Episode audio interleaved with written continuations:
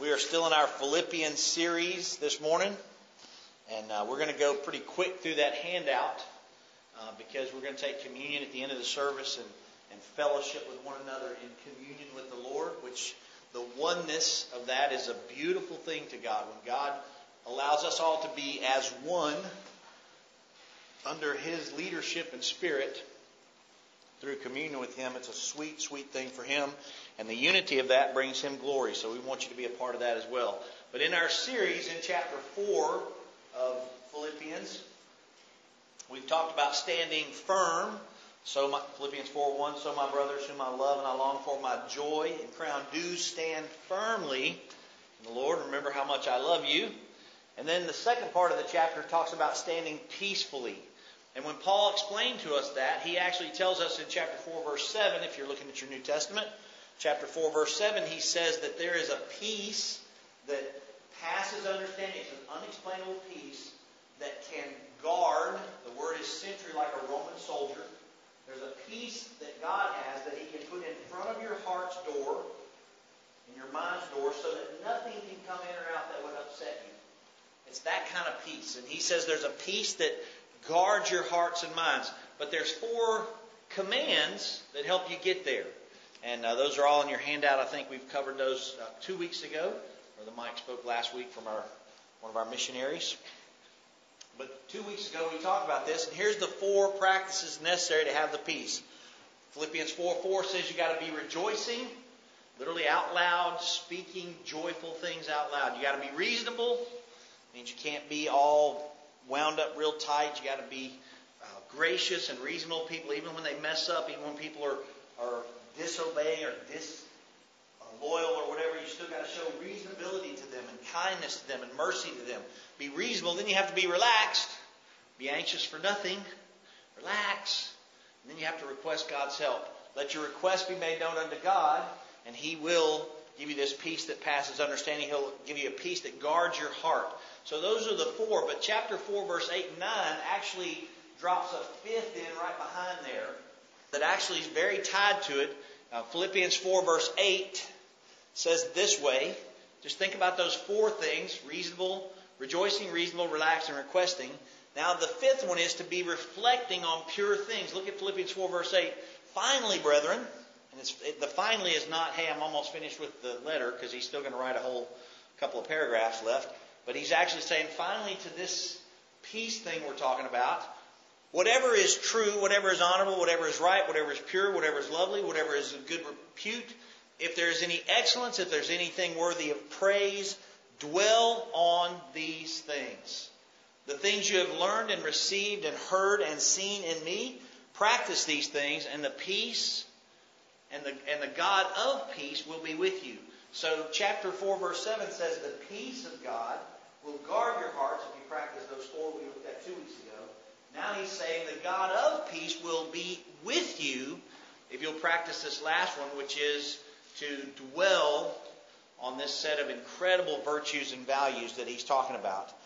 The spiritual battle, here's Francis Schaeffer, great theologian. Kendall was here. He could tell you exactly when it's 50s and 60s and 70s. Real popular when I was in college, Francis Schaeffer was. But he's like a theologian and a philosopher and just a brilliant, brilliant teacher. And he has this sentence that says, the spiritual battle, the loss or the victory is always in the thought world. Always in the thought world. In other words, the battle's fought in your mind first, and that's where you win or lose the battle.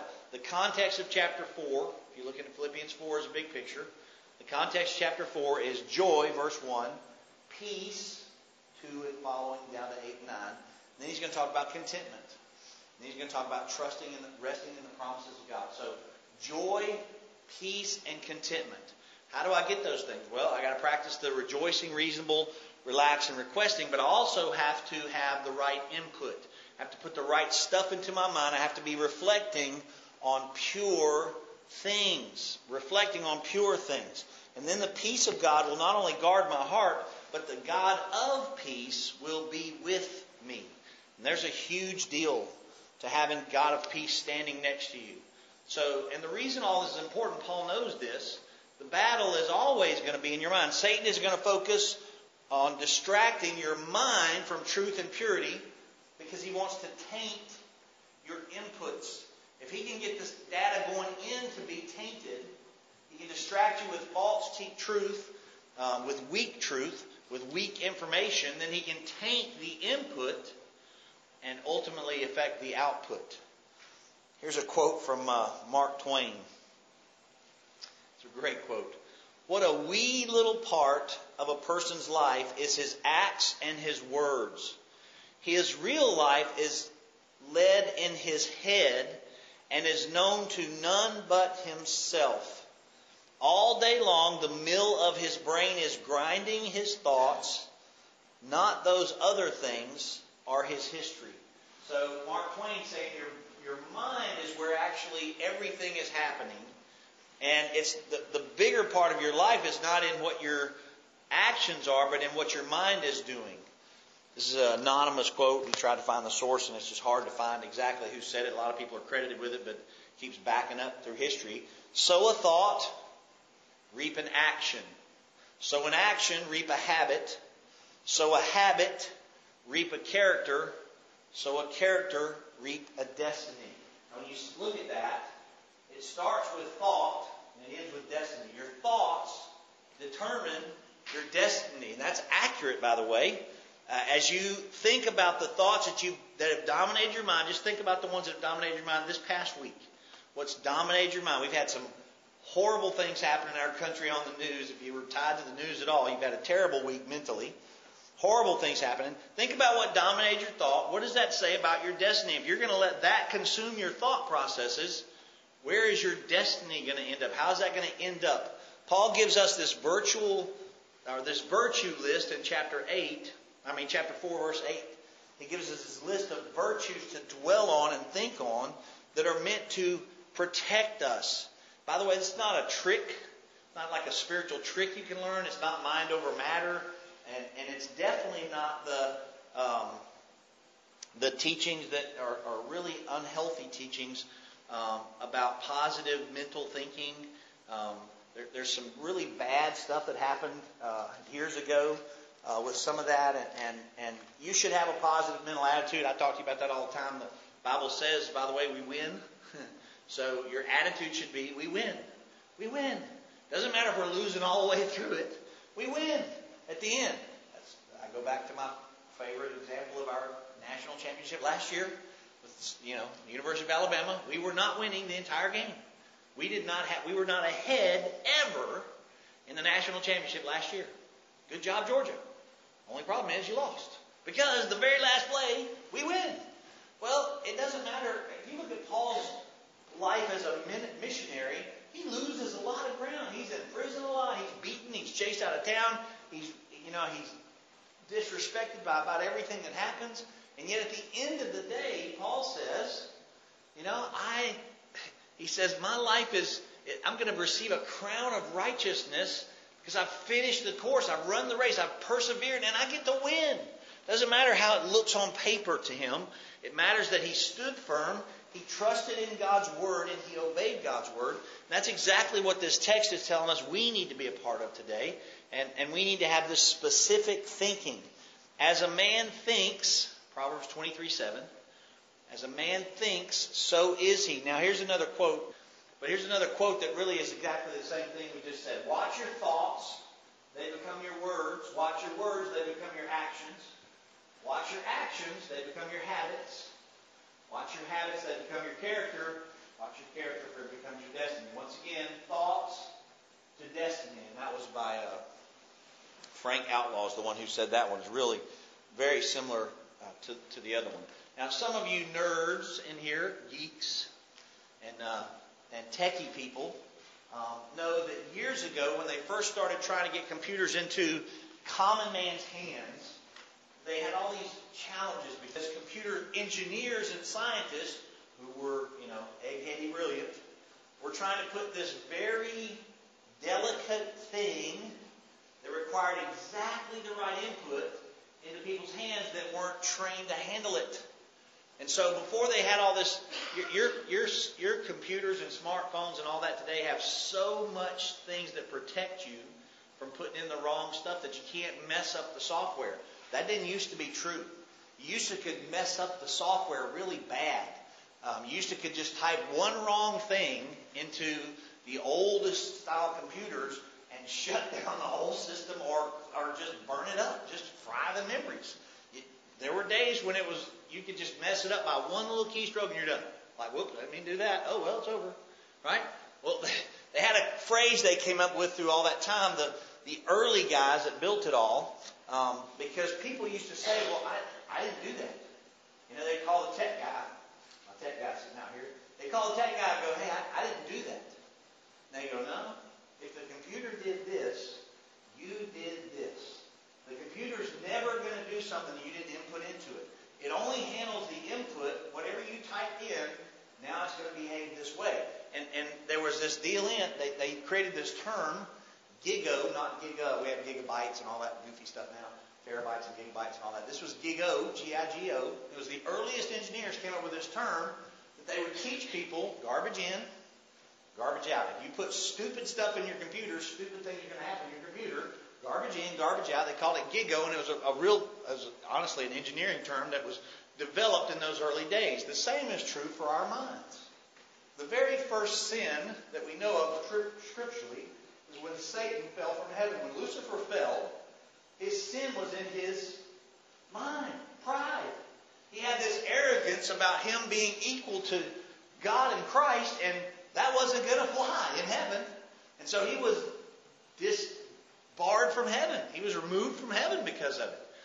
Our sins always begin, it's very important you get this, your sin always begins as a thought process in your mind.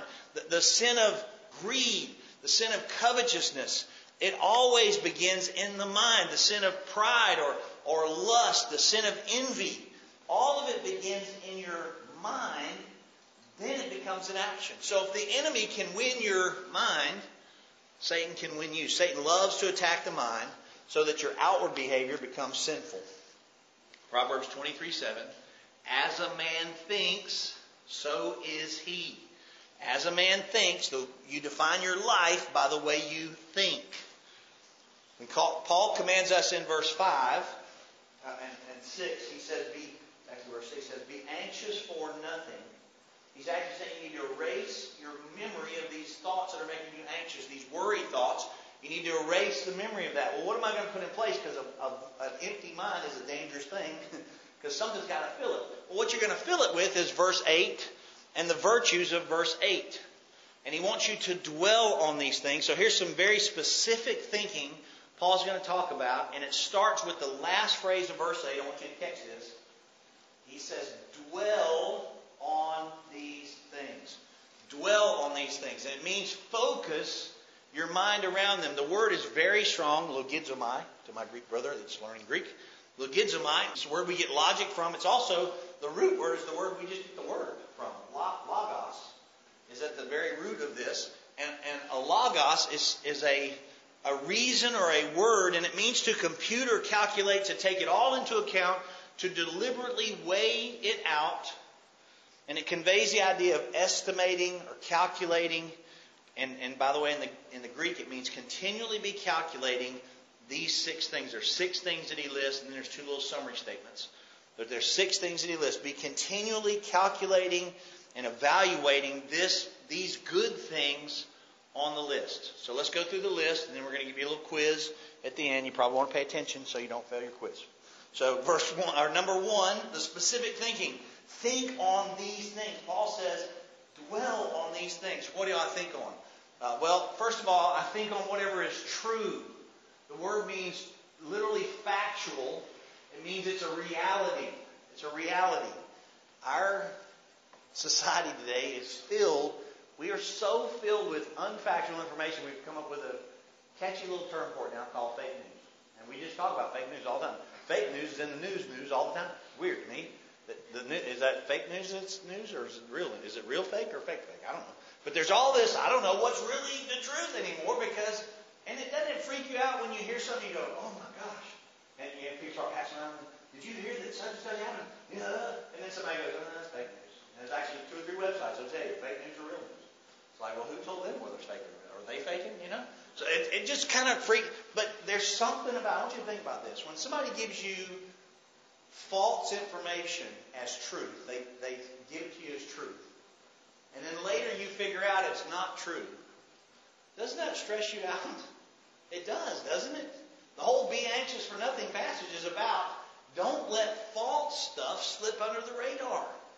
Let the peace of God guard your heart so that you only hear truth and reality, so that facts are what you're leaning upon and you're not letting yourself get all freaked out by the fake news. It's very discouraging.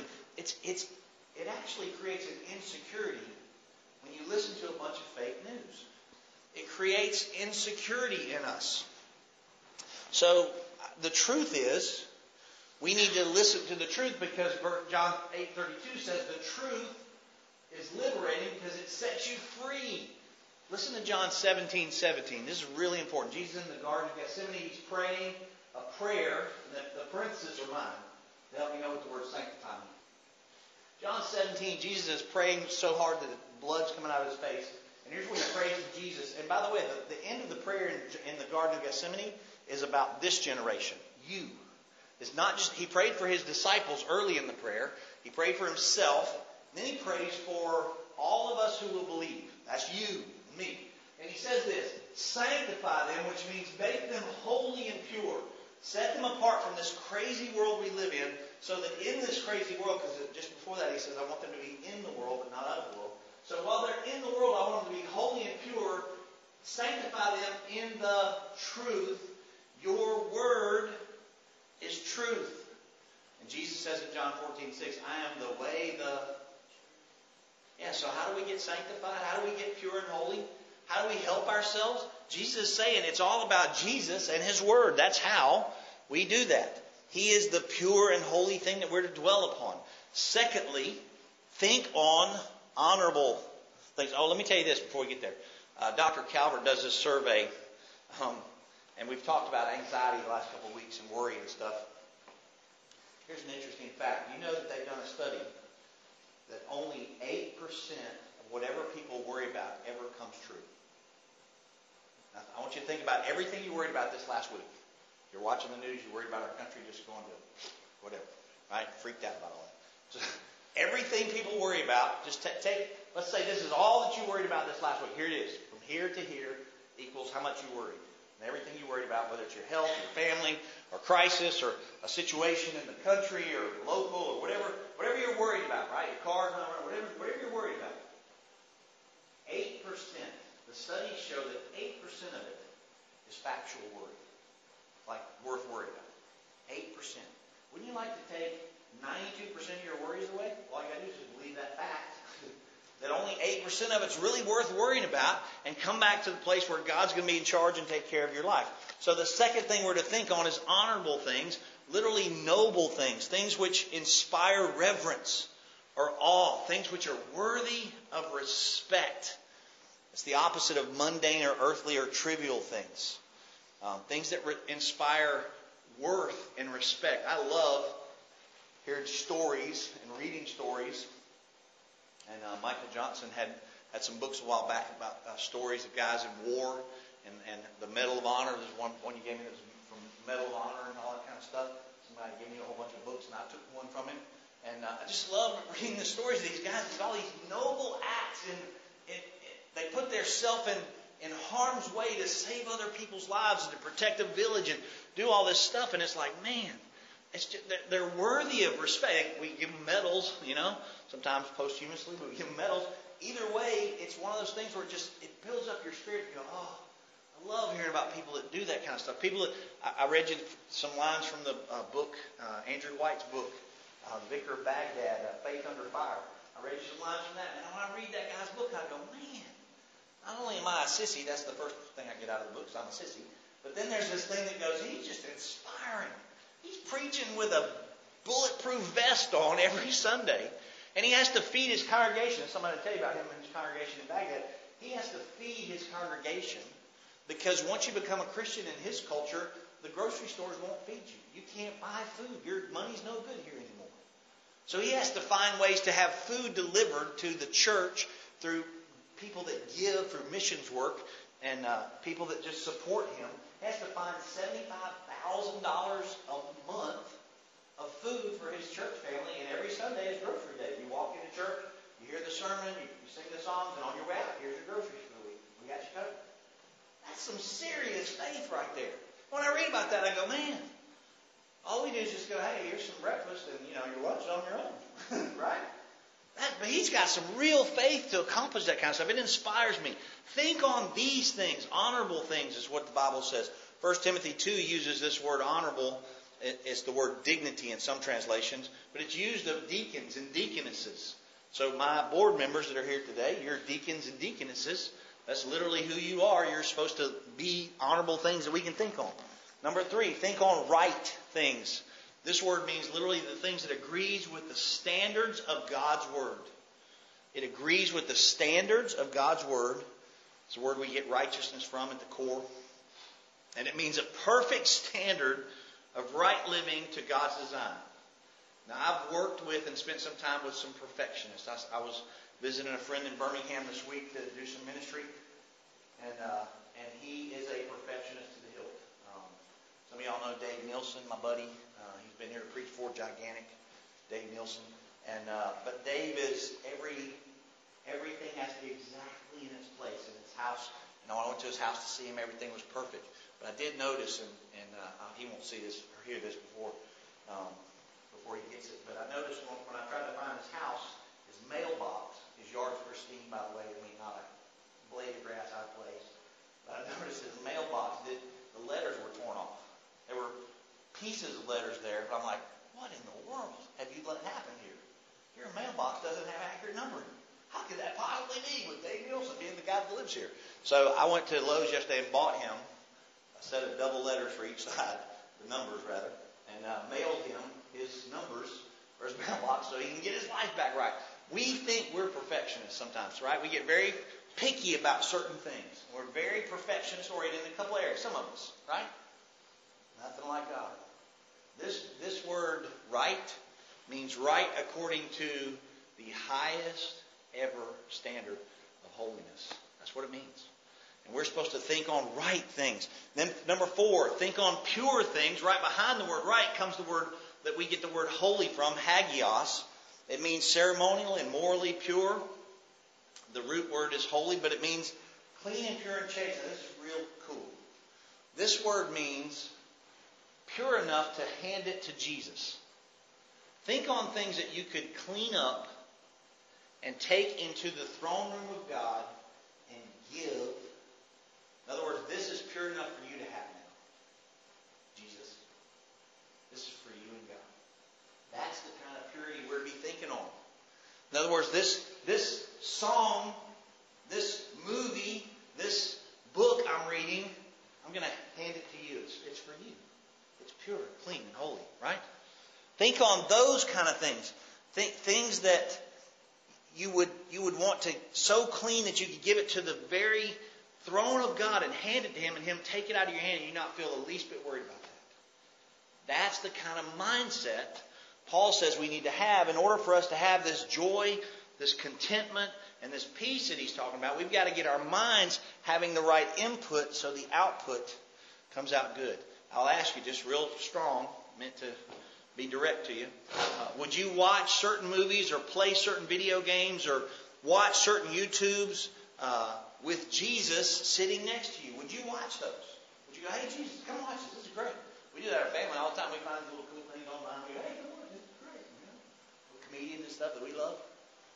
But you got to ask yourself, some of the stuff you're watching, especially when you're not inviting your family to watch, when it's just you, there's no accountability there. Would you pull Jesus up a chair and go, hey, you want to watch this with me?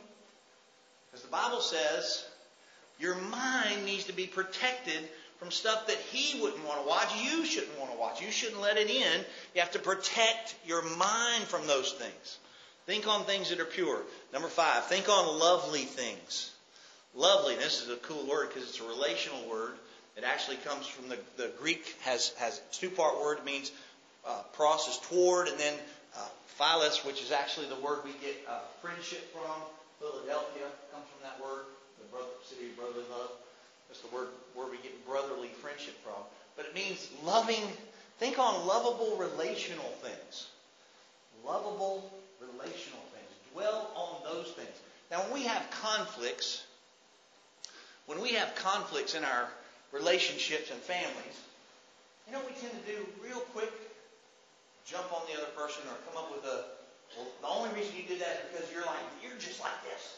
It goes real negative real fast. Paul's saying, if we were actually thinking like Jesus, we would create loving scenarios. And I'll use the same example I've used many times. When you're at a table at a restaurant and the waitress is not handling it well. She hasn't showed up enough. She doesn't keep your glasses full. She brought you the wrong order. You know, she's late with the menu. You know, all that kind of stuff's happening. You want to go, what's wrong with her? Doesn't she know we're in a hurry, we're busy? You get all freaked out yourself. What this word means, think on lovely things, is to relationally connect with that person and go, man, she may be having some real struggles at home. Maybe she's got something physically wrong with her. Today she's not feeling good, and so she's in the back just trying to catch her breath enough to get out here and help us. You know, in other words, to worry, not in a bad sense, but to worry about that person, to get involved in a charitable relationship with them and go, I don't know why you're being a bad waitress, maybe you're just a bad waitress. Either way, it's okay. You know, we're relational with you, and we don't want to hurt you. We want to be kind and encouraging and sympathetic and reasonable. That's what this word means. Think on pure things. When you have conflicts in your relationships at work or family, don't go negative. Try to think something out of the box positive about all that, and it puts it in a better light. Think on lovely, lovely things, and then think on good things. Number 6, think on good things. Things of good report. People with good reputations is what the word means. It's the word we get euphemism from, and it's that anything that's well spoken of, or the same word's going to be used in a few minutes, praiseworthy. If it's worthy of praising, think about those kind of things. Then Paul gives these 2 little summary statements. They're real simple. Doesn't take a genius to figure this out. He says, if it is excellent, morally excellent, and socially excellent, if it is pure and praiseworthy, then and by the way, the word excellent is used of God himself. It's a characteristic of God. And if it's praiseworthy, worthy of praise, praise and commendation, not worthy of criticism or correction, but if it's something worthy of praise, dwell on that. The struggle is we tend to get negative and get fixated on negatives. And Paul's saying, let's fixate on encouraging and positive, praiseworthy, excellent things. Psalm 119, verse 37. I'm going to help you memorize a verse real quick, then we're going to take a quiz. Psalm 119, verse 37. Turn my eyes from looking at what is worthless. Turn my eyes from looking at what is worthless. Will you say 119:37 with me out loud? Everybody together. Ready? Turn my eyes from looking at what is worthless. Psalm 119, verse 37. Say it again. Turn my eyes from looking at what is worthless. You ever get sucked in? Kendall and I laugh at each other all the time because if I get on YouTube and look up something, I'll look up a guitar song or something I like or something somebody's building or whatever, and I'll be looking at it, and all of a sudden there's that whole sidebar over here. Like, oh, I wonder what that is. Look, Bigfoot was found in, Prattville, Alabama. Oh, I got to go see that, Wonder who, then the Bigfoot, they lead you to, aliens in, Tuscaloosa. You're going, what the world's happening? So you start chasing, and I want to go, God, turn my eyes from what is worthless, It's just crazy how you get lost in stupid stuff like that. Turn my eyes, say it out loud again. Turn my eyes from looking at what is worthless. Now we're going to say it together without the screen. Ready? Turn my eyes from looking at what is worthless. You memorized the verse today. Isn't that cool? By the way, you should really memorize lots of scriptures, and that ought to be way high on your list right there. God, please turn my eyes from looking at what is worthless. If you want your mind and your heart to be at peace, you have to keep your mind and your heart pure and clean. If you let garbage and useless thoughts and useless internet and useless movies and things that are not pure and holy and good and lovely and of good reputation, If you let that kind of stuff saturate your mind, if you spend a lot of time with your mind saturated with that, peace will avoid you. God's peace will avoid you because your mind has too much clutter and too much dirt and garbage in it. So, here's the list, all 6 of them. Think on whatever's true, honorable, right, pure, lovely, and good. Somebody name something that's true out loud. Just say something. We're just a quiz, pop quiz. You know you're going to have a quiz game at church today. It's kind of going to class. I didn't know we were having a quiz today. Oh my gosh. Right? God is good, and God loves me. Somebody, Jesus, there you go. That's true. Think on something honorable. Tell me something honorable. Name something honorable out loud. Everybody knows something honorable. Come on. Take care of your parents is honorable. It's good. Take care of your parents is honorable. You think on those things.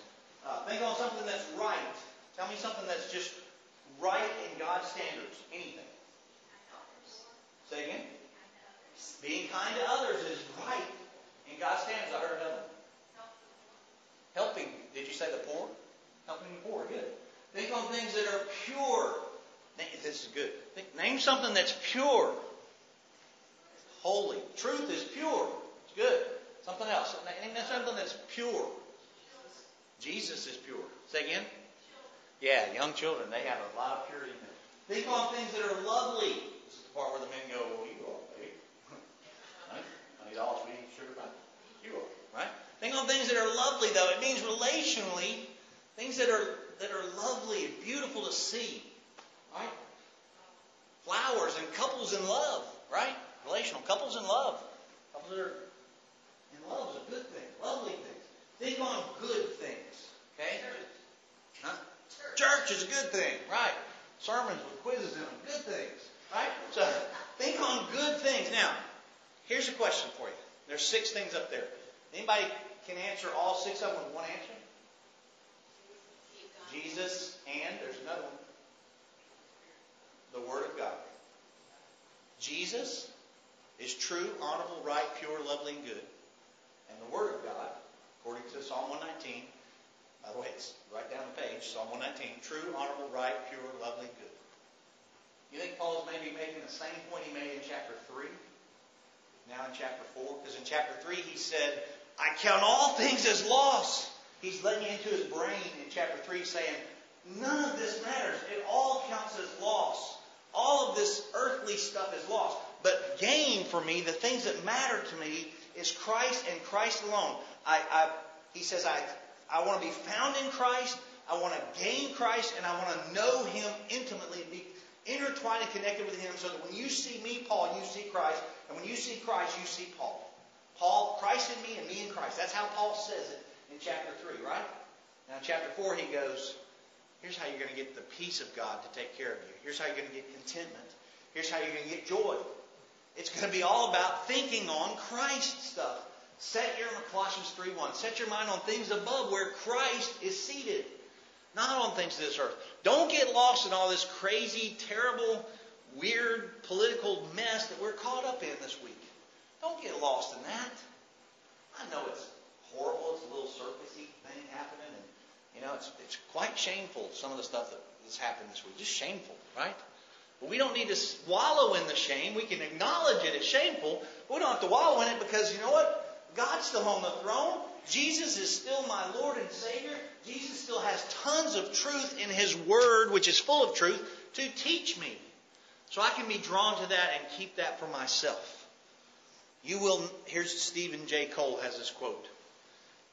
This is meant to be straightforward at you, by the way. You will not be a godly person if you do not control the TV, the videos, the movies, the music, the magazines, the books, and even the radio programs you take in. If something is polluting or tempting you, get rid of it and make plans to avoid it. And I'm just telling you, that's a discipline that has to happen. It's never been something I could do in my own personal life without help. I've had to have men around me that would discipline me and ask me hard questions about what do I allow in and what have I watched this week and what do I see. And we need to have that discipline in our lives. We need to have accountability. And I know some of you know exactly how that works because you've helped others with it and you've gotten accountability for yourself. But I'm just telling you, you can't be a godly, growing, peace-filled, grace-filled person. That's our goal. You can't do that. Fearless joy is the whole thing we're talking about in Philippians. Have joy, be fearless. You can't do that without getting control of the inputs. And you control the input. You know, every computer has an off button. Every TV has an off switch. An old English Christian was explaining to a missionary the battle in, or old Indian Christian was explaining to a missionary the battle inside of him between his flesh and his spirit was like a black dog fighting a white dog. And the missionary said, well, which dog wins? And the Indian said, the one that I feed the most. It's going to be the stronger one. So we don't need to feed the darkness in us. We need to feed the light in us.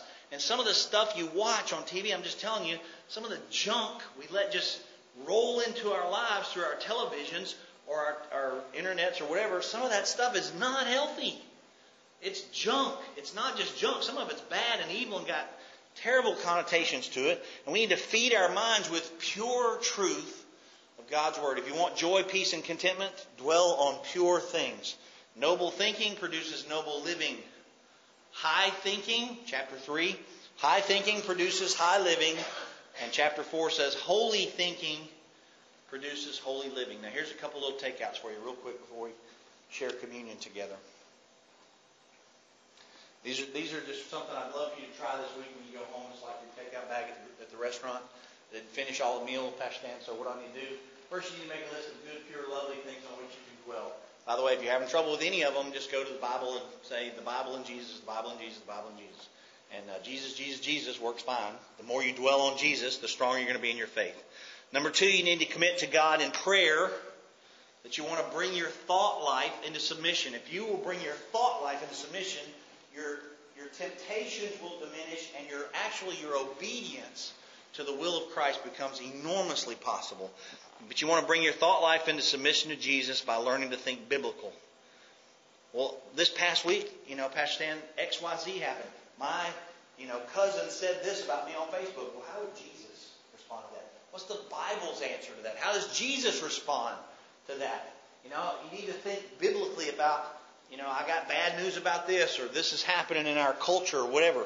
Think biblically about it, not how you feel about it, but how does Jesus think about it? That's going to come from your Bible time. And then number 3, please memorize some truth to purify your thoughts. The truth is what purifies your thoughts, right? That's number 4, sorry.